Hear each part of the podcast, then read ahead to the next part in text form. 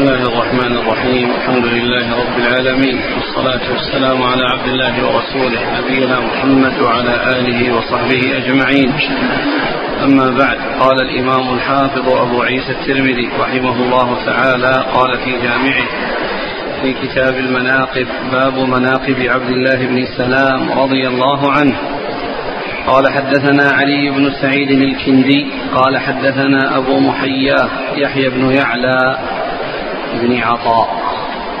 زائدة؟ نعم زائدة بن عطاء. أبو العطاء قال حدثنا أبو محياه يحيى بن يعلى عن عبد الملك بن عمير عن ابن أخي عبد الله بن سلام. وش اللي فيه؟ زائدة بعد يعلى كاتب ابن عطاء. عن ابن أخي عبد الله بن سلام قال لما أريد قتل عثمان رضي الله عنه جاء عبد الله بن سلام رضي الله عنه فقال له عثمان ما جاء بك؟ قال جئت في نصرك. قال اخرج إلى الناس فاطردهم عني فإنك خارجا خير لك خير لي منك داخلا. فخرج عبد الله فخرج عبد الله إلى الناس فقال أيها الناس إنه كان اسمي في الجاهلية فلان فسماني رسول الله صلى الله عليه وسلم عبد الله ونزلت في آيات من كتاب الله فنزلت في وشهد شاهد من بني إسرائيل على مثله فآمن واستكبرتم إن الله لا يهدي القوم الظالمين. ونزلت في قل كفى بالله شهيدا بيني وبينكم ومن عنده علم الكتاب إن لله سيفا مغمودا عنكم. وإن الملائكة قد جاورتكم في بلدكم هذا الذي نزل فيه رسول الله صلى الله عليه وسلم. آه الله آه الله في هذا الرجل أن تقتلوه. فوالله لأن, لأن قتلتموه لئن قتلتموه لتطردن جيرانكم الملائكة ولتسلن سيف الله المغمود عنكم فلا يغمد عنكم إلى يوم القيامة. قال قالوا اقتلوا اليهودي واقتلوا عثمان. قال أبو عيسى هذا حديث غريب إنما نعرفه من حديث عبد الملك بن عمير. وقد روى شعيب بن صفوان هذا الحديث عن عبد الملك بن عمير فقال عن ابن محمد بن عبد الله بن سلام عن جده عبد الله بن سلام. بسم الله الرحمن الرحيم الحمد لله رب العالمين وصلى الله وسلم وبارك على عبده ورسوله نبينا محمد. وعلى آله وأصحابه أجمعين. أما بعد فيقول الإمام أبو عيسى الترمذي رحمه الله باب في مناقب في مناقب عبد الله بن سلام رضي الله تعالى عنه. وقد ورد فيه هذا الحديث أو هذا الأثر الذي فيه أن عثمان بن عفان رضي الله عنه لما حصر في داره جاء ودخل عليه فقال له ما جاء بك؟ قال لنصرتك قال اخرج فاطرد الناس فإنك خارجا خير لي منك داخلا يعني كونك خارج منزلي وتسعى إلى تفريق الناس وطردهم عن هذا الحصار خير من كونك تكون معي في داخل البيت. فخرج إليهم وذكر شيئا من مناقبه تمهيدا لأن يطلب منهم التفرق عن هذا المكان والانصراف وترك الحصار. فقال إنه اسمه في الجاهلية فلانا وأن الرسول صلى الله عليه وسلم سماه عبد الله وأنه نزل فيه قران وقول الله عز وجل في سورة الأحقاف وشهد شاهد بني إسرائيل على مثله فآمن واستكبرتم. قال إنها نزلت فيه. ولا شك أن الآية آه، تشمله وتشمل غيره. ممن آمن ممن كان على الدين آه، الذي قبل مجيء محمد صلى الله عليه وسلم ثم إنه آمن بالرسول عليه الصلاة والسلام بعد بعثته فكان على دين آه، سابق ثم لما جاء الدين الذي بعث الله به رسوله الكريم صلى الله عليه وسلم دخل فيه فصار آمن بكتابه وآمن بالرسول صلى الله عليه وسلم لما بعثه الله وبالكتاب الذي أنزله الله عز وجل عليه. فهي تشمله وتشمل غيره. الآية تشمله وتشمل غيره. و وكذلك الآية التي في ختام سورة الرعد وهي قول الله عز وجل قل كفى بالله شهيدا بيني وبينكم ومن عنده علم الكتاب قال إنه هو الذي آه، عني بقوله ومن عنده علم الكتاب يعني وكذلك أمثاله ممن آه، عندهم علم عن الكتب السابقة وأنهم آه، يعلمون صفة النبي صلى الله عليه وسلم فآمنوا بالكتاب الذي كان قبل نبينا محمد صلى الله عليه وسلم ثم آمنوا بنبينا محمد عليه الصلاة والسلام وكتابه. والمقصود من ذلك قوله هو من عنده علم الكتاب يعني من عنده علم الكتب السابقة أو الكتاب السابق الذي أنزل على أنزل قبل نبينا محمد عليه الصلاة والسلام. وهذا أحد الوجوه في تفسير هذه الآية. لكن على هذا التفسير المقصود بقوله ومن عنده علم الكتاب هذا مبتدأ وليس معطوفا على قوله آه، كفى بالله لأن الكفاية والحسب إنما هي لله وحده فلا يكون غيره كافيا ولا يكون غيره حسبا وإنما الله عز وجل هو الذي يكون كافيا وهو الحسب حسبك يعني حسبك الله يعني وحسب من اتبعك من المؤمنين. كفى بالله كفى بالله وكيلا. وغير ذلك من الآيات التي فيها أن الكفاية لله عز وجل. وعلى هذا تكون الآية في قوله ومن عنده علم الكتاب أي أنه يشهد بذلك. ومن عنده علم الكتاب يشهد بذلك فيكون مبتدأ وخبره محذوف وليس معطوفا على ما تقدم فيكون الله كافيا وغيره كافيا. وجاء أيضا في تفسير آخر وهي أن قوله من عنده علم الكتاب المقصود به الله. فيكون كفى بالله شهيدا بيني وبينكم ومن عنده علم الكتاب الله عز وجل هو الشهيد وهو الذي عنده علم الكتاب. وهو الذي عنده علم الكتاب. وتكون هذه الآية مثل الآية التي في آخر سورة طه وهي قول الله عز وجل آه فستعلمون من أصحاب الصراط السوي ومن اهتدى. لأن من اهتدى أصحاب, هو أصحاب الصراط السوي. فستعلمون من أصحاب, أصحاب الصراط السوي ومن اهتدى. فإن المعطوف هو عين المعطوف عليه. هو عين المعطوف عليه. المعطوف بقوله ومن اهتدى هو هم أصحاب الصراط, أصحاب الصراط السوي.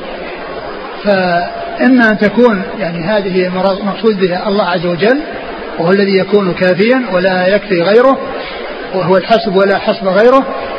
وإما أن تكون آه، الواو ليست عاطفة وإنما هي مستأنفة والخبر محذوف. ومن عنده علم الكتاب يعني كذلك يعني يشهد يشهد ب آه، آه، بما يعني هذا الذي شهد الله به عز وجل. ثم بعد ذلك دخل في الشيء الذي أراده وهو طلب تفرقهم فقال إن لله سيفا مغمودا عنكم. إن لله سيفا مغمودا عنكم. يعني أن هذه الفتن أو الفتنة آه، هي بمثابة السيف المغمود الذي إذا بقي في غمده سلم من تبعاته ومن ضرره. وإذا سل تحصل الفتن ويحصل الضرر الذي يترتب على سله. والمقصود من ذلك أنكم تتركون الخروج عليه على هذا الإمام بالسيف وأنكم تتركون ذلك وتبقون السيوف في غمدها فلا يحصل ابتداء الفتن وحصول الفتن الذي تترتب على قتله رضي الله تعالى عنه وأرضاه. ان لله سيفا مغمودا. وإن, وإن الملائكة قد جاورتكم في بلدكم هذا الذي نزل فيه رسول الله صلى الله عليه وسلم. يعني الملائكة جاورتكم في هذا البلد الذي هو المدينة. وهو البلد الذي نزل فيه الرسول صلى الله عليه وسلم وهاجر إليه وهو محل دار هجرته عليه الصلاة والسلام. فالملائكة إنما تنزل بالوحي وتنزل آه، لحضور آه، الذكر ولسماع آه، العلم ولسماع ذكر الله عز وجل في هذا البلد المبارك. نعم. الله الله الله. الله الله. في همزة عندك؟ ممدودة الله الله. إيش؟ الله الله في هذا الرجل أن تقتلوه. نعم. الله الله في هذا الرجل. يعني حث وإغراء لهم على أن يكفوا عن قتله وأن يبقوا السيوف المغمدة وألا يسلوها وألا يحصل قتله فيترتب على ذلك الفتن التي تلحق ذلك. وهذا هو الذي حصل. فإن الفتن نشأت عن قتله رضي الله عنه وترتبت على قتله. نعم. والله لئن قتلتموه لتطرد لتطردن جيرانكم الملائكة. يعني أنه يترتب على ذلك أن الملائكة ما تبقى لأنها تبقى مع الخير ومع الذكر ومع الفتن ومع الشرور فإنها لا تبقى. نعم. ولتسلن سيف الله المغمود عنكم فلا يغمد عنكم إلى يوم القيامة. يعني معناه إذا وجدت سلة وحصلت الفتنة فإنه يبقى مسلولا. وتبقى الفتن متتابعة يعني متلاحقة يعني يأتي بعضها وراء بعض. قالوا اقتلوا اليهودي واقتلوا عثمان. اقتلوا اليهودي اللي هو عبد الله بن سلام الذي يقول هذا الكلام. يعني هذا يعني مبالغة في الخبث ومبالغة في العدوان وعدم قبول النصح والتوجيه والإرشاد لما يعود على عليهم وعلى غيرهم بالخير. نعم. انتهى. نعم. ثم إن هذا الحديث في إسناده رجل مجهول فالحديث آه، ضعيف. نعم. قال حدثنا علي بن سعيد الكندي. هو؟ صدوق خير الترمذي والنسائي. نعم. عن أبي محياه يحيى بن يعلى. وهو ثقة؟ وله مسلم والترمذي والنسائي بن ماجه. نعم. عن عبد الملك بن عمير. وهو ثقة أخرج له. أصحاب الكتب. عن ابن أخي عبد الله بن سلام. وهو مجهول أخرج له الترمذي والنسائي وابن ماجه. الترمذي وابن ماجه. عن عبد الله بن سلام. عبد الله بن سلام رضي الله عنه أخرج له أصحاب الكتب. قال وقد روى شعيب بن صفوان هذا الحديث. شعيب بن صفوان مقبول أخرج له. مسلم والترمذي في الشمائل والنسائي. فقال عن ابن محمد بن عبد الله بن سلام عن جده عبد الله بن سلام. وقيل إنه عمر عمر بن محمد ابن عبد الله بن سلام عن جده عبد الله بن سلام. نعم وهو هو غير موجود لكن في بعض النسخ ملحق ملحق في إنه أيضا مجهول. الشارح قال لم أقف له على ترجمة لم أقف له على ترجمة. وقد زيد في بعض النسخ بين قوسين. وقيل انه إنه مجهول. قال حدثنا قتيبة قال حدثنا الليث عن معاوية بن صالح عن ربيعة بن يزيد عن إدريس الخولاني. أبي إدريس. أبي إدريس. عن أبي إدريس الخولاني عن يزيد بن عميرة قال لما حضر معاذ بن جبل رضي الله عنه الموت قيل له يا أبا عبد الرحمن أوصنا. قال أجلسوني. فقال إن العلم والإيمان مكانهما من ابتغاهما وجدهما يقول ذلك ثلاث مرات والتمسوا العلم عند أربعة رهط عند عويمر أبي الدرداء وعند سلمان وعند سلمان الفارسي وعند عبد الله بن مسعود وعند عبد الله بن سلام الذي كان يهوديا فأسلم فإني سمعت رسول الله صلى الله عليه وسلم يقول إنه عاشر عشرة في الجنة. قال وفي الباب عن سعد. قال وهذا حديث حسن صحيح غريب. ثم ورد أبو عيسى هذا الحديث عن عن, عن معاذ بن جبل رضي الله تعالى عنه أنه كان يعني مريضا فجيء إليه وطلبوا منه الوصية فقال أجلسوني؟ فأوصاهم. وكانت هذه الوصية تتعلق بالعلم. فقال إن العلم والدين إن العلم والإيمان. العلم والإيمان مكانهما. يعني في مكانهما من وجدهما من طلبهما وجدهما. ومعلوم أن العلم إنما هو عند أهله ويأخذ من أهله وأهله وحملته هم أصحاب الرسول صلى الله عليه وسلم. بالنسبة للتابعين العلم إنما يحصلونه عن الصحابة. وعن التابعين بعض والتابعون يأخذ بعضهم عن بعض. وهم جميعا يأخذون عن الصحابة. والعلم هو الموروث عن الرسول صلى الله عليه وسلم وهو الذي تلقوه تلقاه الصحابة عن الرسول عليه الصلاة والسلام وتلقاه التابعون عن عن أصحاب الرسول عليه الصلاة والسلام. إن العلم والإيمان مكانهما من وجدهما من طلبهما. من ابتغاهما وجدهما. من ابتغاهما وجدهما. من ابتغاهما وجدهما. الإنسان إذا بحث عن العلم وعن الإيمان وما يقوى به الإيمان فإنه يجد السبيل إلى ذلك وذلك بأن يأخذ عن العلم عن أهله وكذلك يجالس الأخيار فيقوى إيمانه وكذلك بالعلم الذي آه، هو علم الكتاب والسنة من حيث تلقيه والعمل به فإن إيمانه يقوى بذلك ويزيد بذلك إيمانه. هذا فيه حث من آه، معاذ رضي الله عنه على الاشتغال بالعلم وطلبه وأن من ابتغاه وجده ومن سعى إليه بحرص ورغبة فإنه يحصله ثم أرشد إلى أربعة يؤخذ عنهم العلم. فقال وابتغوا العلم. عند عويمر أبي الدرداء وعند سلمان الفارسي. وعند عبد الله بن مسعود وعند عبد الله بن سلام الذي كان يهوديا فأسلم. فذكر هؤلاء الأربعة يعني أنه يؤخذ عنهم ويؤخذ عن غيرهم لكن التنصيص عليهم منه يدل على ما عندهم من العلم وعلى الترغيب فيما عندهم من العلم ومنهم عبد الله بن سلام الذي هو صاحب الترجمة لأن هذا من مناقبه كونه آه، كون معاذ بن جبل رضي الله عنه يشير ويدل على الأخذ عنه وعلى تلقي العلم عنه وأنه ما يؤخذ عنه العلم وقال إنه كان يهوديا فأسلم وقال إنه عاشر عشرة في الجنة. وقال إنه عاشر عاشر عشرة في الجنة. وهذا فيه شهادة له بالجنة. ومعلوم أن العشرة المبشرين بالجنة ليس منهم هو وقد سماهم النبي صلى الله عليه وسلم في حديث واحد.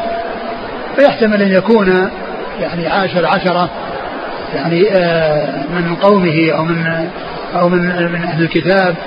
يعني وأما قضية العشرة المبشرين بالجنة فمعلوم أنه ليس واحدا منهم لأن النبي صلى الله عليه وسلم سماهم في آه، في حديثين عن عن عن سعيد بن زيد وعن آه، عن أبي عبيدة وفيه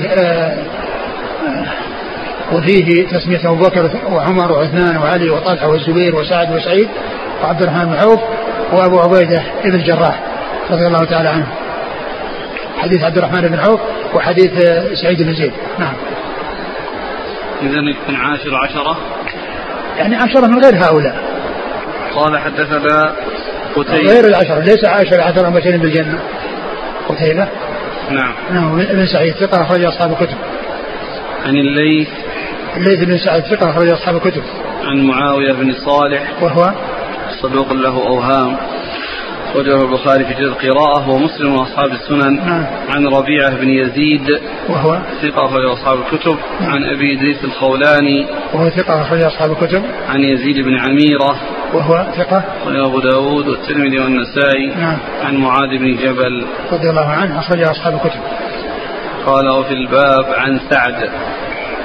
سعد بن أبي وقاص أخرج أحد العشرة أخرجه أصحاب الكتب الستة. قال رحمه الله تعالى باب مناقب عبد الله بن مسعود رضي الله عنه. قال حدثنا إبراهيم بن إسماعيل بن يحيى بن سلمة بن كهيل.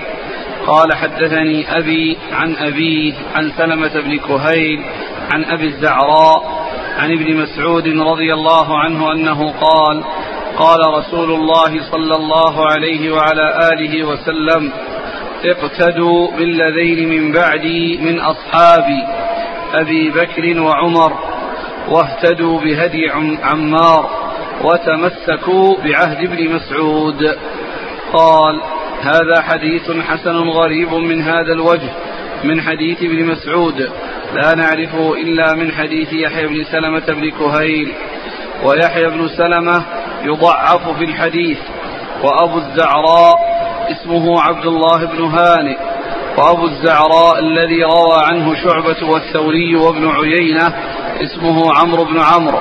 وهو ابن أخي أبي الأحوص صاحب عبد الله بن مسعود. ثم ذكر أبو عيسى رحمه الله بعد هذا مناقب عبد الله بن مسعود الهذلي رضي الله عنه.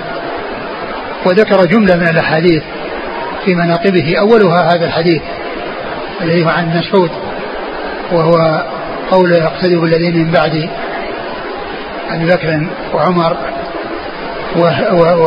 واهتدوا بهدي عمار. بهدي عمار. اقتدوا يعني آه، اتخذوهم قدوة واتسوا بهم. والحديث سبق أن مر وهو من الأدلة الدالة على فضل أبي بكر وعمر رضي الله عنهما وأنهما اللذان يليان الأمر من بعده أو الدلالة على أنهما يكونان من بعده وقد حصل ذلك فتولى أبو بكر رضي الله عنه ثم ولي عمر بعد ذلك و ثم قال اهتدوا بهدي عمار. الهدي هو السمت والخلق والهيئة الحسنة وما حدثكم به وإيش؟ وتمسكوا بعهد ابن مسعود. وتمسكوا بعهد ابن مسعود. وتمسكوا بعهد مسعود وفي بعض الألفاظ اللي سبق أن مرت. وما حدثكم مسعود فصدقوه. وما حدثكم مسعود فصدقوه. كيف قال الشارع في العهد. يقول أي بوصيته. وفي المشكاة وتمسكوا بعهد ابن أم عبد. قال التربشتي يريد عهد, عهد يريد عهد بعبد الله بن مسعود وهو ما يعهد إليه فيوصيهم به. وأرى وصيته يعني عهده وصيته. نعم. يقول وأرى أشبه الأشياء بما يراد من عهده أمر الخلافة فإن أول من شهد بصحتها وأشار إلى استقامتها من أفاضل الصحابة وأقام عليها الدليل فقال لا تؤخر لا نؤخر لا نؤخر من قدمه رسول الله صلى الله عليه وسلم. ألا نرضى لدنيانا من ارتضاه لديننا؟ ومما يؤيد هذا المعنى المناسبة الواقعة بين أول الحديث وآخره. ففي أوله اقتلوا بالذين من بعد أبي بكر وعمر وفي آخره وتمسكوا بعهد ابن أم عبد. ومما يدل على صحة ما ذهبنا إليه قوله في حديث حذيفة وما حدثكم ابن مسعود فصدقوه. هذا إشارة إلى ما أسر إليه من أم من ظهر أمر الخلافة في الحديث الذي نحن فيه ويشهد لذلك الاستدراك الذي أوصله بحديث الخلافة فقال لو استخلفت عليكم فعصيتموه عذبتم ولكن ما حدثكم حذيفة فصدقوه. وحذيفة هو الذي يروي عن رسول الله صلى الله عليه وسلم اقتدوا بالذين من بعدي. ولم ولم أرى في التعريض بالخلافة في سنن رسول الله صلى الله عليه وسلم أوضح من هذين الحديثين ولا أصح من حديث أبي سعيد سدوا عني كل خوخة إلا خوخة أبي بكر رضي الله عنه. وأوضح من هذين الحديث الذي في صحيح البخاري عن عائشة رضي الله عنها الذي قال فيه النبي صلى الله عليه وسلم ادعي لي أباك وأخاك لأكتب كتابا فإني أخشى أن يتمنى متمني أو يقول قائل ويأبى الله والمؤمنون إلا أبا بكر. ويأبى الله والمؤمنون إلا أبا بكر. فإن هذا أوضح. يعني في دلالة على خلافة أبي بكر وأن الرسول صلى الله عليه وسلم أراد أن يكتب ولكنه ترك الكتابة لما علم من أن قلوب المسلمين ستلتقي وستتفق على اختيار أبي بكر رضي الله عنه الذي هو خيرهم رضي الله تعالى عنه وأرضاه. فإن ذاك أوضح في الإشارة إلى أولويته وإلى حقيته بالخلافه يابى الله والمسلمون إلا أبا بكر. وقد أبى الله إلا أبا بكر وأبى المسلمون إلا أبا بكر فبايع المسلمون أبا بكر خليفة لرسول الله صلى الله عليه وسلم. قال حدثنا إبراهيم بن إسماعيل بن يحيى بن سلمة بن كهيل. حدثنا؟ إبراهيم بن إسماعيل. نعم إيش قال فيه؟ ضعيف وله الترمذي. نعم عن ابيه وهو متروك. الترمذي أخرجه الترمذي عن ابيه عن ابيه وهو متروك أخرجه الترمذي نعم. عن سلمة بن كهيل. وهو ثقة أخرج له. أصحاب الكتب. نعم. عن أبي الزعراء. وهو سقه العجلي نعم. وله الترمذي والنسائي. نعم. عن ابن مسعود. نعم. الحديث يعني فيه ضعيفان ضعيف متروكان وضعيف. ولكن الحديث كما هو معلوم جاء من طرق متعددة. من طرق متعددة وقد مر بعضها. وقد مر بعضها.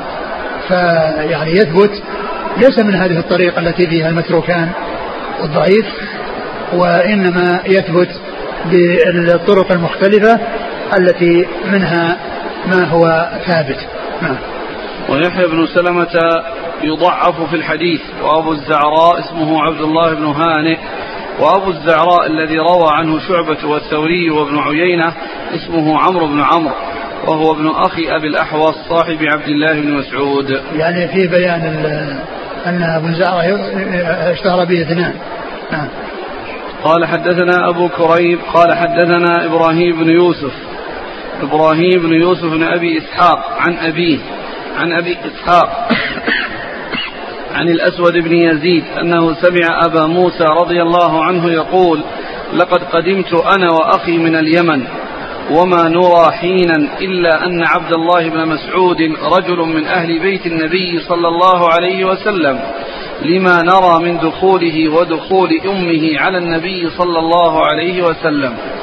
قال أبو عيسى هذا حديث حسن صحيح غريب من هذا الوجه وروى سفيان الثوري عن أبي إسحاق.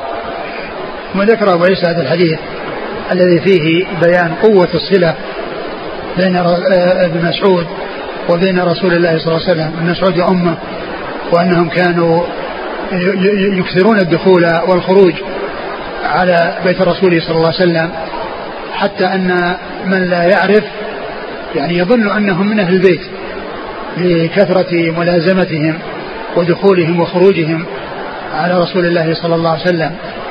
فأبو موسى الأشعري رضي الله عنه لما قدم من اليمن ومعه أخوه قال ما كنا نرى إلا أن ابن مسعود من, من, من, من, من, من أهل البيت لما نرى من كثرة دخوله وأمه على رسول الله صلى الله عليه وسلم.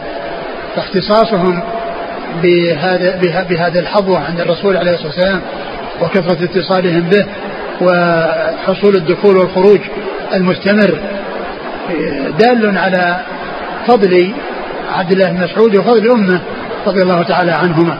نعم. قال حدثنا أبو كريب. محمد بن العلاء بن كريب ثقة أخرج أصحاب الكتب. عن إبراهيم بن يوسف. وهو؟ صدوق يهم أخرج أصحاب الكتب إلا ابن ماجه. نعم. عن أبو يوسف ثقة أخرج له.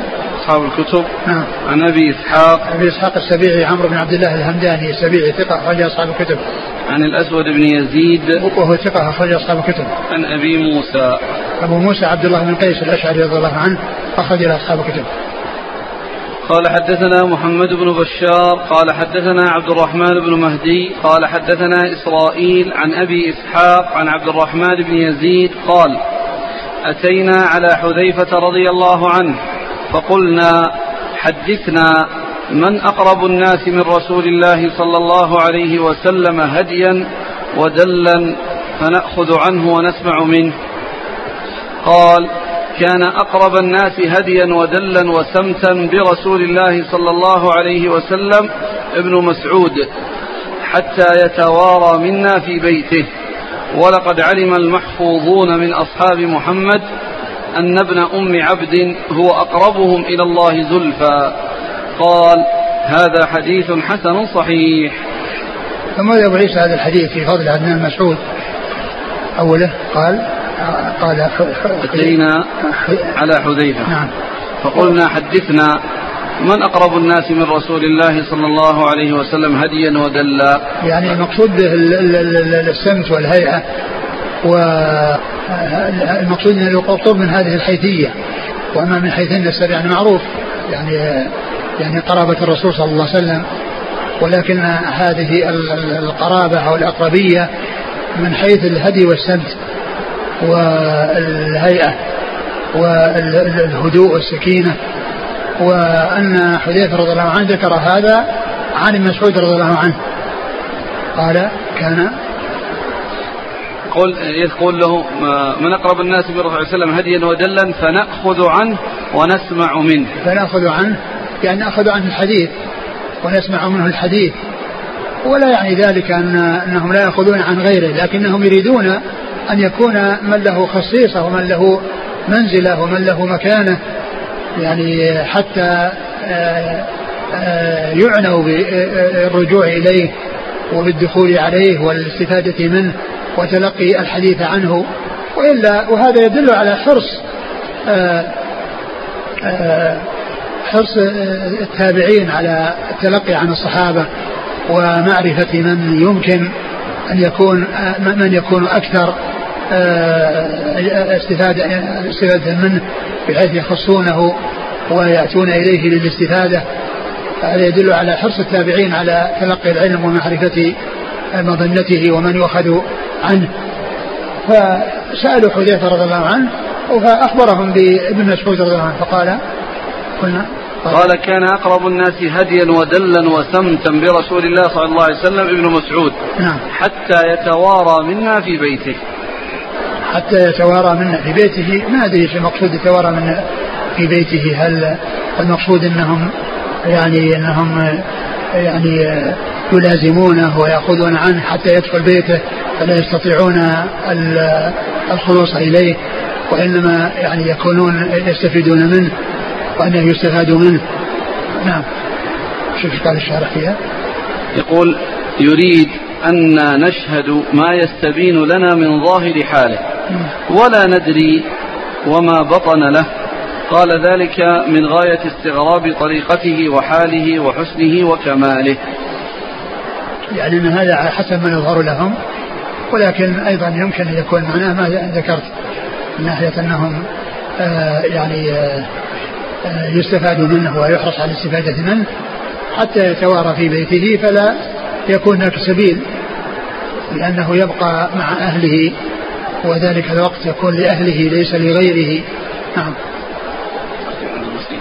وقال ولقد ولقد علم المحفوظون من أصحاب محمد أن ابن أم عبد هو أقربهم إلى الله زلفى. إيش قال في شرحه؟ المحفوظون أي الذين حفظهم الله من تحريف في قول أو فعل. أن ابن, ابن أم عبد هو عبد الله مسعود وكانت أمه تكنى أم عبد من أقربهم أي من أقرب الناس. زلفى كذا في النسخ الحاضرة زلفى بالألف الألف والظاهر يكون زلفى بالياء. يعني أقربهم إلى الله تعالى قربة. يعني على حسب ما يظهر لهم. نعم. قال حدثنا محمد بن بشار هو ملقب من دار ثقة أخرج أصحاب الكتب. عن عبد الرحمن بن مهدي ثقة أخرج أصحاب الكتب. عن إسرائيل هو ثقة أخرج أصحاب الكتب. عن أبي إسحاق عن عبد الرحمن بن يزيد وهو ثقة أخرج أصحاب الكتب. عن حذيفة حذيفة بن يمان رضي الله عنهما أخرج أصحاب الكتب. قال حدثنا عبد الله بن عبد الرحمن قال أخبرنا صاعد الحراني قال حدثنا زهير قال حدثنا منصور عن أبي إسحاق عن الحارث عن علي رضي الله عنه أنه قال قال رسول الله صلى الله عليه وعلى آله وسلم لو كنت مؤمرا أحدا من غير مشورة منهم لأمرت عليهم ابن أم عبد. قال أبو عيسى هذا حديث غريب. إنما نعرفه من حديث الحارث عن علي. هذا الإسناد. قال حدثنا عبد الله بن عبد الرحمن. قال أخبرنا صاعد الحراني. قال حدثنا زهير. قال حدثنا منصور عن أبي إسحاق عن الحارث عن علي. نعم. قال رسول الله صلى الله عليه وسلم لو كنت مؤمرا أحدا من غير مشورة منهم لأمرت عليهم ابن أم عبد. يعني هذا الحديث في في إسناده ضعف ومعناه يعني يحمل على إمارة خاصة أن يكون يوليه ولاية خاصة من غير أن يستشير أحدا فيه فيكون ابن مسعود رضي الله عنه هو الذي يحصل له ذلك. لا أن مقصود ذلك الخلافة. لأن الرسول عليه الصلاة والسلام جاءت الاحاديث ان الخلافة في قريش وابن مسعود ليس من قريش وإنما هو من هذيل رضي الله عنه وأرضاه.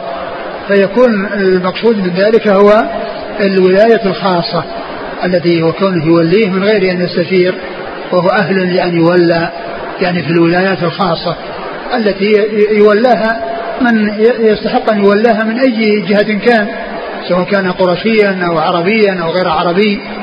هذا هو المقصود من الحديث لو صح ولكن الحديث غير صحيح. نعم. قال حدثنا عبد الله بن عبد الرحمن. هو الدارمي وهو ثقة أخرج له مسلم. وأبو داود والترمذي. نعم. عن صاعد الحراني. وهو؟ مقبول أخرج له الترمذي وابن ماجه. نعم. عن زهير وهو ثقة أخرج أصحاب الكتب. نعم. عن منصور. منصور المعتمر ثقة أخرج أصحاب الكتب. عن أبي إسحاق عن الحارث. والحارث الأعور وهو في حديثه ضعف.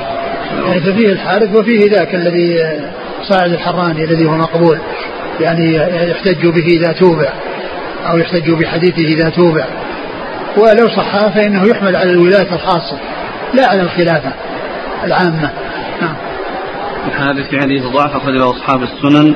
عن علي. علي بن أبي طالب رضي الله عنه أمير المؤمنين ورابع الخلفاء الراشدين الهادي المهديين صاحب المناقب الجمة والفضائل الكثيرة رضي الله عنه وأرضاه.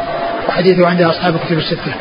قال حدثنا سفيان بن وكيع قال حدثنا أبي عن سفيان الثوري عن أبي إسحاق عن الحارث عن علي رضي الله عنه أنه قال قال رسول الله صلى الله عليه وسلم لو كنت مؤمرا أحدا من غير مشورة لأمرت ابن أم عبد. وهذا مثل الذي قبله. نعم. قال حدثنا سفيان بن وكيع. نعم هذا صدوق ابتلي بوراء أدخل في حديثه ما ليس منه ونصح فلم ينتصح فرد حديثه وترك أخرج له الترمذي وابن ماجه. نعم. عن أبي أبوه وكيع بن الجراح الرؤاسي ثقة أخرج أصحاب الكتب. عن سفيان الثوري. وهو ثقة أخرج أصحاب الكتب.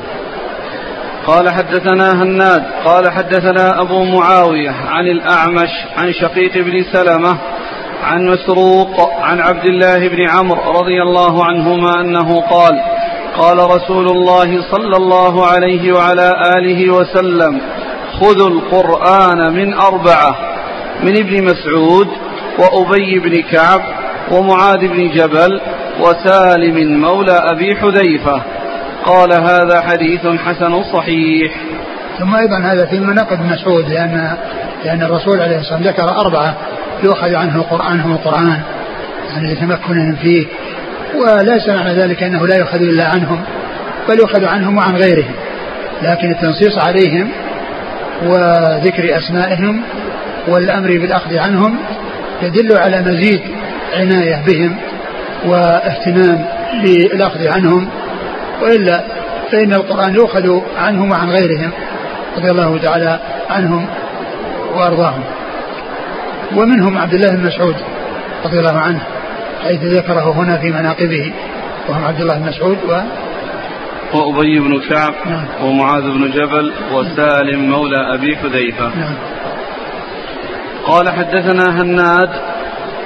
النادي بن السري أبو السري ثقة أخرجه البخاري في خلق أفعال العباد ومسلم وأصحاب السنة عن أبي معاوية. محمد بن خازم الضرير الكوفي ثقة أخرج أصحاب الكتب. عن الأعمش. سليمان بن مهران الكاهلي الكوفي ثقة أخرج أصحاب الكتب.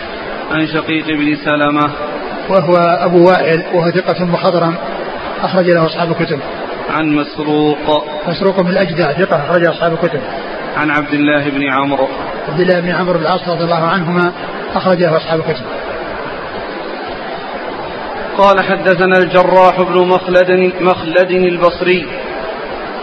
قال حدثنا معاذ بن هشام. قال حدثني أبي عن قتادة عن خيثمة بن أبي سبرة. قال أتيت المدينة فسألت الله أن ييسر لي جليسا صالحا. فيسر لي أبا هريرة رضي الله عنه فجلست إليه فقلت له إني سألت الله أن ييسر لي جليسا صالحا فوفقت لي. فقال لي ممن أنت؟ قلت من الكوفة. جئت ألتمس الخير وأطلبه.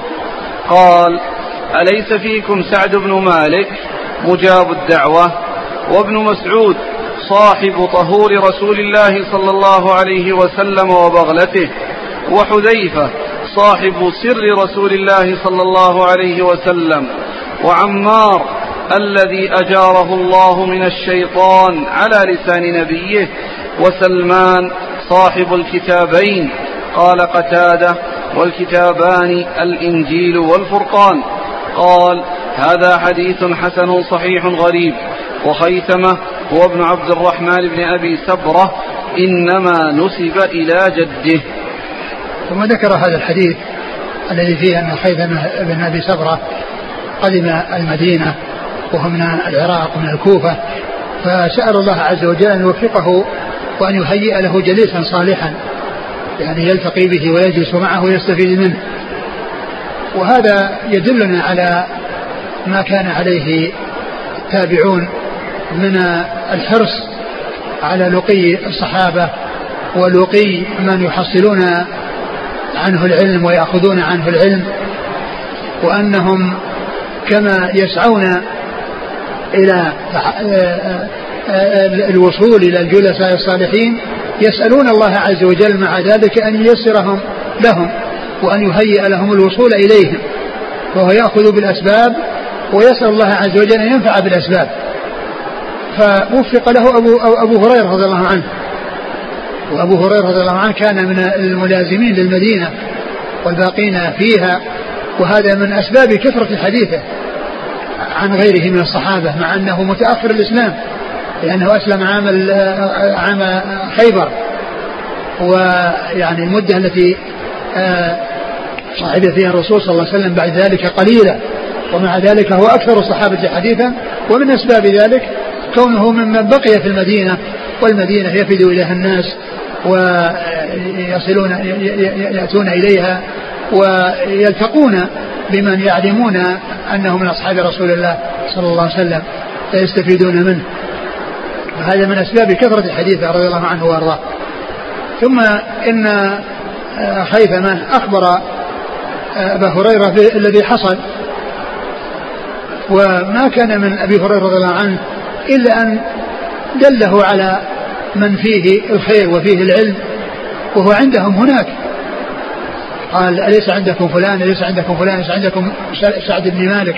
مجاب الدعوة الذي هو سعد بن مالك اللي سعد سعد بن أبي وقاص رضي الله عنه أحد العشرة المبشرين بالجنة. أليس عندكم فلان؟ أليس عندكم بعده؟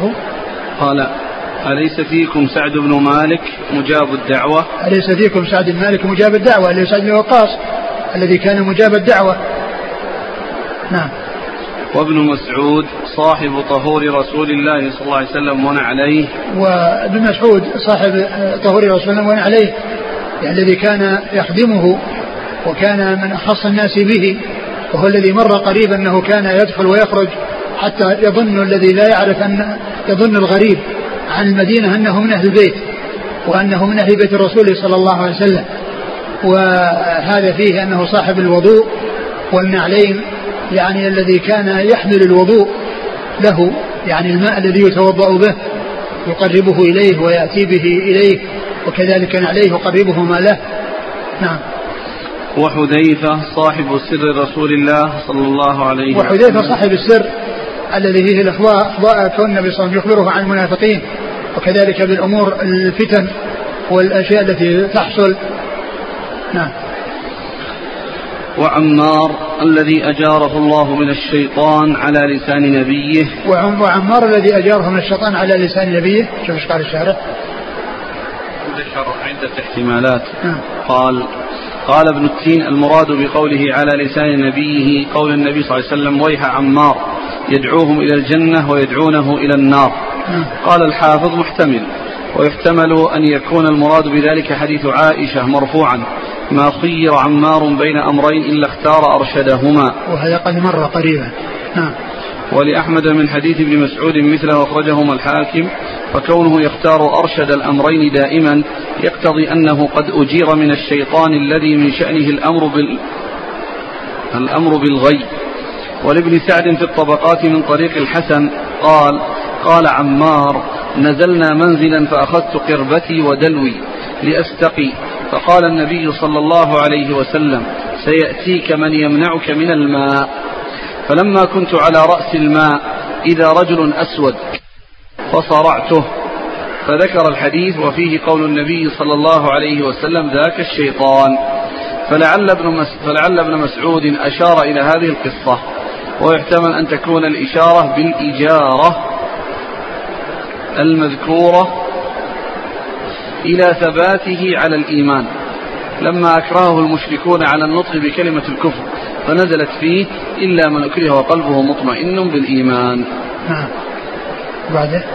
وسلمان صاحب الكتابين. وسلمان صاحب الكتابين. الذين هما قال قتادة الكتابان الإنجيل والفرقان. القرآن والقرآن الكتاب الذي أنزل على عيسى وهو آخر كتاب قبل القرآن الكريم ويعني آه، آه، آه، والقرآن الكريم يعني آمن بالكتاب السابق وآمن بالكتاب الخاتم الذي جاء, جاء أنزله الله على رسوله الكريم صلى الله عليه وسلم. والحديث في صحيح البخاري إلا هذه الجملة الأخيرة التي فيها ذكر صاحب الكتابين. سلمان. سلمان صاحب الكتابين نعم. قال حدثنا الجراح بن مخلد البصري. هو؟ ثقة أبو داود في القدر والترمذي. نعم. عن معاذ بن هشام. وهو صدوق أخرج أصحاب الكتب. عن أبيه. هشام الدستوائي ثقة أخرج أصحاب الكتب. عن قتادة. ثقة أخرج أصحاب الكتب. عن خيثمة بن أبي سبرة وهو؟ ثقة أخرج أصحاب الكتب. نعم. عن أبي هريرة. أبو هريرة عبد الرحمن بن صخر الدوسي رضي الله عنه أكثر الصحابة حديثا. قال رحمه الله تعالى باب مناقب حذيفة بن اليمان. هذا الذي حصل من أبي هريرة رضي الله عنه لما قال نجري الصالح وكذا صرف نظره يعني عن ما وصفه به وما حصل له إلى أن دله على من كان في بلده من أهل الفضل وأهل العلم من أصحاب الرسول عليه الصلاة والسلام وأنه يعني يستفيد منهم ويرجع إليهم فهذا بيان فضل الصحابة رضي الله عنهم وكون بعضهم يدل على غيره ويرشد إلى من يؤخذ عن العلم غيره لا سيما إذا كان في بلده الذي لا يحتاج إلى عناء ولا مشقة ولا يحتاج إلى أن يسافر من أجل يحصل العلم بل يحصل العلم في بلده ثم يرحل كما هي طريقة العلماء فإنهم كانوا يحصلون العلم في بلدهم ثم بعد ذلك يرحلون ليحصلوا ليضيفوا إلى ما عند أهل بلدهم أشياء ليست عندهم. نعم. قال باب مناقب حذيفة بن اليمان رضي الله عنه. قال حدثنا عبد الله بن عبد الرحمن قال أخبرنا إسحاق بن عيسى عن شريك عن أبي اليقظان عن زاذان عن حذيفة رضي الله عنه أنه قال قال حدثنا عبد الله بن عبد الرحمن. قال أخبرنا إسحاق بن عيسى عن شريك عن أبي اليقظان عن زاذان عن حذيفة رضي الله عنه أنه قال قالوا يا رسول الله لو استخلفت. قال إن أستخلف عليكم فعصيتموه عذبتم. ولكن ما حدثكم حذيفة فصدقوه. وما أقرأكم عبد الله وما أقرأكم عبد الله فاقرؤوه. قال عبد الله فقلت لإسحاق بن عيسى يقولون هذا عن أبي وائل. قال عن زاذان إن شاء الله. قال هذا حديث حسن وهو حديث الشريك ثم ذكر أبو عيسى هذا الحديث في مناقب حذيفة. ومر بنا في الحديث في الأبواب في الباب السابق هذا ذكر حذيفة في فيه ذكر شيء صاحب سر النبي صلى الله عليه وسلم. نعم وفي غيره. فقط هذا. يعني هذه المنقبة التي وكان صاحب سر الرسول هذه هي الثابتة. وأما هذه المنقبة التي ذكرها الترمذي رحمه الله في هذا الباب الخاص فإن إسنادها فيه ضعف. ولكن كون صاحب سر الرسول عليه الصلاة والسلام هذا هو الذي ثابت كما جاء في الحديث السابق الذي رواه البخاري في صحيحه. وقال؟ قالوا يا رسول الله لو استخلفت. قال إن أستخلف عليكم فعصيتموه عذبتم. لو استخلفت يعني جعلت خليفة يخلفك وسميت خليفة من بعدك قال لو استخلفت وعصيتموه عذبتم. لكونكم عصيتم أمر رسول الله صلى الله عليه وسلم في تعيين الخليفة ثم أرشدهم إلى أن يأخذوا ولكن ما حدثكم حذيفة فصدقوه. ولكن ما حدثكم حذيفة فصدقوه وهذا يعني قد يفهم منه المقصود انه صاحب السر وأن الرسول صلى الله عليه وسلم أسر إليه بأشياء. يعني فيما يتعلق بالمنافقين وفيما يتعلق بالفتن فصدقوه. وما وبعده. وما أقرأكم عبد الله فاقرؤوه. وما أقرأكم عبد الله يعني فاقرؤوه. يعني عبد الله بن مسعود فاقرؤوه. والحديث في إسناده آه، شريك وهو آه، جاء من طريقه. وفيه أيضا أبو اليقظان وهو ضعيف وعثمان بن عمير نعم. قال عبد الله فقلت لإسحاق بن عيسى يقولون هذا عن أبي وائل قال عن زادان إن شاء الله. يعني آه عبد الله هو الدارمي الذي هو شيخ الترمذي. يقول لشيخه إسحاق بن عيسى يقولون عن أبي وائل قال لا عن عن زادان اللي موجودة في الإسناد. نعم. قال حدثنا عبد الله بن عبد الرحمن عن إسحاق بن عيسى. هو؟ صدوق مسلم والترمذي والنسائي بن ماجه. نعم. عن شريك. شريك بن عبد الله النخعي الكوفي صدوق كثير الخطأ واختلط لما ولي القضاء وحديث أخرجه البخاري تعليقا ومسلم وأصحاب السنن. نعم. عن أبي اليقظان. وهو عثمان بن عمير ضعيف أخرج له. أبو داود والترمذي وابن ماجه. نعم. عن زادان زادان الكندي وهو صدوق وجرى البخاري المفرد ومسلم وأصحاب السنن نعم. عن حذيفة. عن حذيفة بن اليمان رضي الله عنه. انتهى الباب. نعم.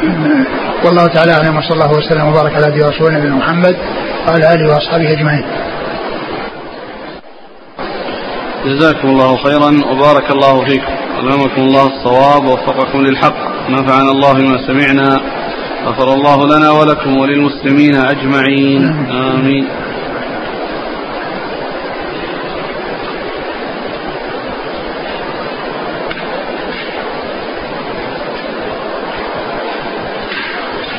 يقول السائل هل يحمل قول أبي موسى وما نرى حينا إلا ابن أن ابن مسعود رجل من أهل البيت لما نرى من دخوله على النبي صلى الله عليه وسلم؟ هل يحمل على أنه قبل نزول آية الحجاب؟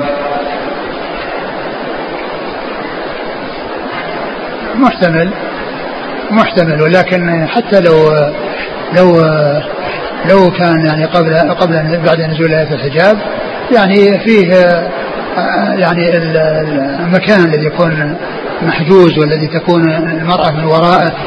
ليس معنى ذلك أن الحجرة مكشوفة وأن كل من دخلها أو دخل على النبي صلى الله عليه وسلم أنه يرى كل ما فيها. نعم. فيحتمل هذا ويحتمل أن يكون ذلك أيضا آآ آآ بعد. يقول نسمع عن مقارنة بين ابن مسعود وابن عباس رضي الله عنهما أيهما أعلم؟ فمن فمن الأعلم منهما؟ والله كل منهما فقيه. كل كل واحد منهما من فقهاء الصحابة. يعني فابن مسعود معروف بالفقه وابن عباس رضي الله عنه أيضا معروف بالفقه وهو أيضا الفقه في القرآن وفهم القرآن والاستنباط بالقرآن وعلم التأويل. وأما قضية أيهما ما أذكر لكن ابن القيم رحمه الله ذكر في كتابه إعلام الواقعين آه، يعني ذكر الفقهاء من أصحاب الرسول صلى الله عليه وسلم ومن التابعين ومن بعدهم وذكر المقارنة بين بعضهم ولا أدري يعني أيهما يعني أكثر فقها ولكن كل كل واحد منهما فقيه كل واحد منهما فقيه وابن مسعود متقدم الوفاة لأنه توفي سنة 32 بخلاف ابن عباس فإنه من صغار الصحابة وقد عاش بعد ذلك مدة ورجع إليه واستفيد منه. وأما من ناحية الفقه وكثرة الفقه لا أدري ولكن يمكن أن يرجع إلى إعلام الموقعين الذي فيه ذكر فقهاء الأمصار من الصحابة والتابعين. نعم. يقول أنا طبيب متخصص في العظام لي عيادة خاصة أحافظ على الصلوات في جماعة لكن تأتيني أحيانا حالات لا أستطيع أن أترك المريض وأذهب إلى الصلاة نظرا للألم الشديد عند المريض. فهل لي في مثل هذه الحالة أن أجمع بين الصلاتين كالظهر والعصر مثلا؟ لا لا تجمع ولكنك تأخر عن الصلاة تأخر عن صلاة الجماعة الحاضرة تأخر عن صلاة الجماعة الحاضرة و ولا يلزمك أن تتركه وهو مريض وشديد المرض وهو بحاجة إلى إسعافك وإلى عنايتك. فإذا كانت حاله تتطلب البقاء فتأخر عن عن عن حضور الجماعة. ولكن مثل هذا الذي هو قضية الجمع بين الصلاتين في الحضر هذا الرسول عليه الصلاة والسلام جاء عنه أنه فعل ذلك في المدينة وقال ابن عباس أراد أن لا يحرج أمته. يعني فيما إذا حصل هناك أمر يقتضي هذا. وهذا مثل هذا الزمان مثل يكون هناك عملية جراحية تتطلب أن الطبيب ما يفارق ما يفارق المريض وأن العملية هذه تستمر يعني عدة ساعات. فله أن يجمع أخذا بهذا الحديث أو بناء على هذا الحديث. وأما إذا كان القضية الآن ما تحتاج إلى جمع وأن بقاء عنده يعني من أجل وقت معين والحالة تنتهي قبل وقت الصلاة الثانية فإنه لا يجمع. وإنما يجمع إذا كان أمره يتطلب ساعات بحيث تأتي الصلاة الثانية وهو لم آه، يعني أو أنه دخل آه، في العملية ثم بعد ذلك استمرت حتى جاء وقت الصلاة الثانية فإنه يؤخر حتى يصليهما جميعا جمعا استنادا إلى هذا الحديث الذي يدل على أنه يصار إليه عند آه، الحاجة التي تقتضي ذلك مثل هذه الصورة. نعم. يقول فضيلة الشيخ أنا متزوج في بلدي بامرأتين وعلي ظرف من دين ونحوه فهل يجوز لي أن أتجاوز الستة أشهر إلى السنة وأنا بعيد عنهم للعمل؟ نعم إذا اتفقت معهم على هذا وبينت لهم الحاجة إلى البقاء ومن أجل كسب العيش. فإذا حصل الاتفاق على هذا لا بأس. يسأل عن صحة حديث المؤمن يألف ويؤلف. ولا خير في من لا يألف ولا يؤلف وخير الناس أنفعهم للناس. لا أذكر.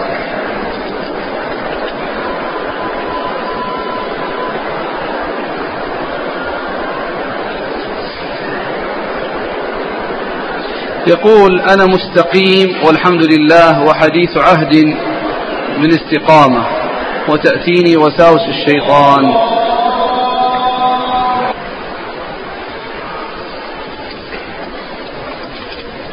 يقول أنه مستقيم والحمد لله حديث عهد بالاستقامة وتأتيه وساوس الشيطان عن الاستقامة وإعفاء اللحية. فمن نصيحتكم؟ أسئلته عن اللحية وعن الإسبال. ما حكم اللحية؟ هل هي فرض أو سنة؟ ما حكم الإسبال؟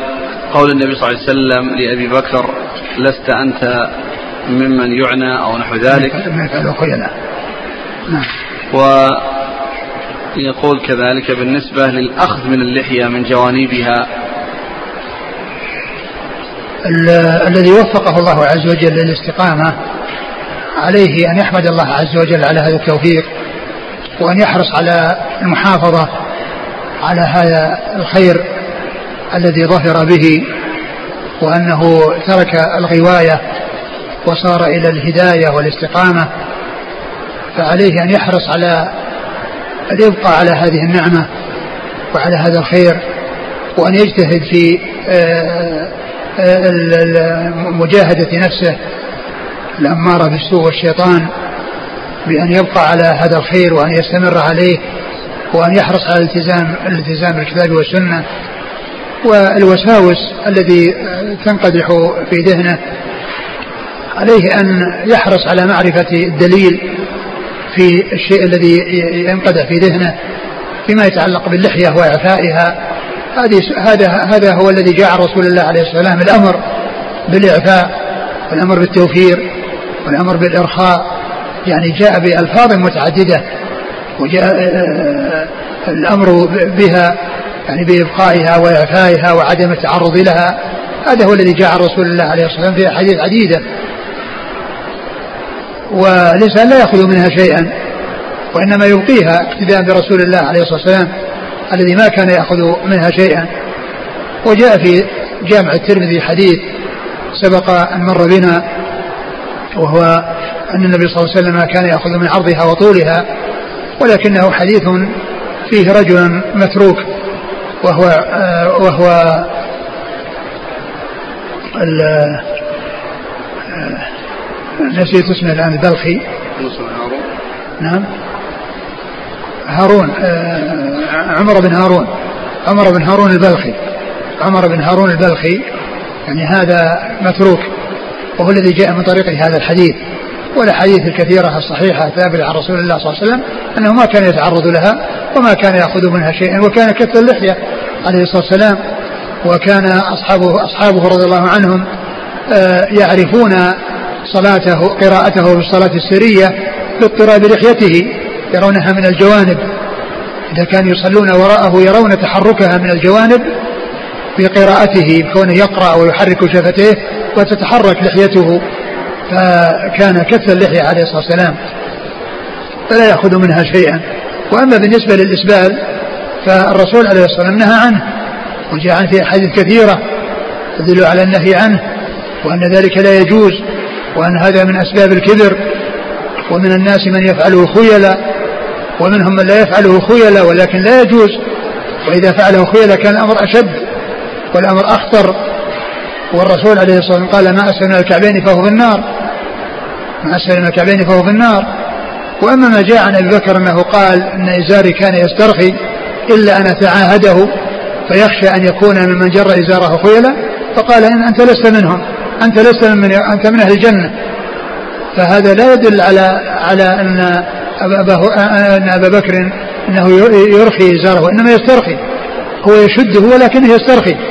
ليس مثل القميص القميص يعني ما ينزل لأنه على الكتفين ولا ينزل الهيئة التي هو عليها يبقى عليها لكن الإزار يشد في الوسط ويسترخي فالإنسان يشده ثم ينزل وهو يتعاهد يرفعه كلما رآه نزل رفعه فخشي أنه إذا حصل في الوقت الذي نزل من غير اختياره أن أن ذلك يضره ويؤثر عليه فقال أنت لست كذلك أنت من أهل الجنة. شيء غير هذا؟ بس هذه مسألة. نعم.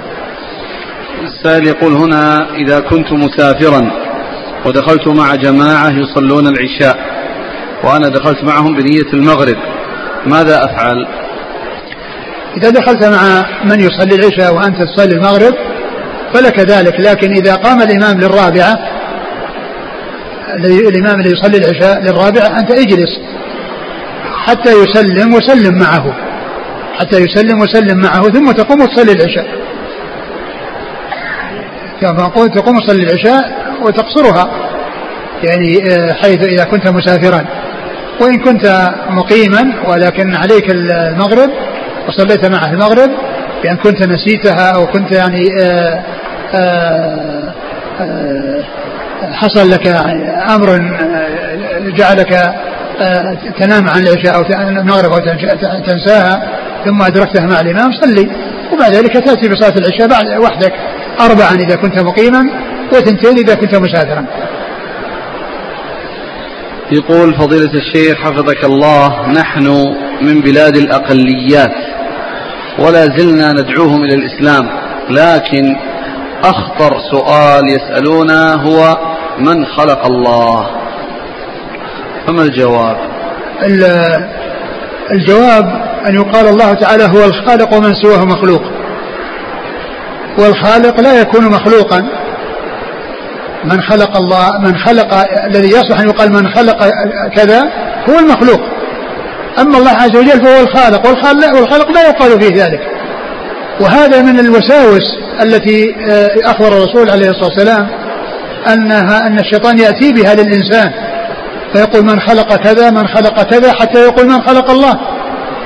فمن وجد شيئا من ذلك فلينتهي وليقل آمنا بالله.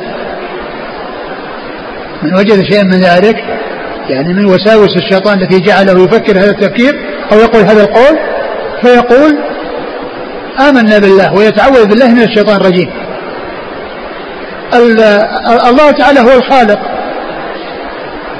والخالق ليس له خالق هو الخالق. المخلوق هو الذي له خالق. والله تعالى وحده هو الخالق وكل من سواه مخلوق. الوجود فيه خالق ومخلوق. والله تعالى هو الخالق وحده وكل من سواه مخلوق. يقول هل صح أن محمد بن أبي بكر رضي الله عنهما كان مع قتلة عثمان رضي الله عنه؟ لا أعرف شيئا عن, عن, عن هذا. هذا يقول أوضح لنا جزاك الله خيرا السبب الذي من أجله حوصر عثمان فنحن نجهل أمره. يعني أناس آه، كانوا ينقمون عليه أشياء ومنها توليته لأقاربه فاجتمعوا وجاءوا من مصر وانضم إليهم من انضم إليهم من الغوغاء وحصل ما حصل. يقول آه، تزوجت بثانية وزادت همومي وهي بنت عمي وكتبوا علي مؤخر ثلاثين ألف ريال. وأرجو الله الخلاص من هذا الزواج لكني أخاف أن يعاقبني الله لأنه ليس في دينها شيء وأنا لا أحبها أبدا وصدري ضاق بها. ما الحل؟ إذا كان إذا كان خلقها طيب وأخلاقها كريمة ويمكنك أن تصبر عليها وأن تسأل الله عز وجل أن يوفقك للاستمرار معها وأن يهيئ لك ذلك. فافعل. وإذا كنت ما وجدت وإذا استطعت أنك تبقى معها أو أنها تبقى معك للبغض الشديد الذي يكون بينك وبينها فالطريق أمامك مفتوح. ولكن كما قال الله عز وجل عسى أن تكرهوا شيئا ويجعل الله فيه خيرا كثيرا. يقول طالب أعطاه أستاذه مبلغا من المال من غير طلب من, من غير طلب منه ولا استشراف فأخذه بعد إلحاح. هل يجوز للطالب أن يعطي أستاذه هدية في مقابل ما أعطاه؟ لا غير. ولو لم يبتدئه أستاذه لما أهدى إليه هل هو يدخل في هدايا العمال؟ لا لا لا بأس بذلك. لا يدخل لأن هذه مكافأة. هذا مكافأة. وما دمت أنت ما بدأت وإنما هو أعطاك وكافأته. وأنت قادر على المكافأة لأن من صنع إليكم معروفا فكافئوه. فلن تجدوا ما تكافئونه فادعوا له حتى ترى أنكم قد كافأتموه. فمثل هذا لا بأس به ولا يقال أنه من هدايا العمال لأنك ما هديت له ابتداء. وإنما قابلت الهدية بهدية. هل صح أن ابن مسعود رضي الله عنه رفض أن يعطي قرآنه عند جمع القرآن؟ لا أذكر يقول كنا مسافرين وصلينا مع الإمام المغرب ثم قمنا.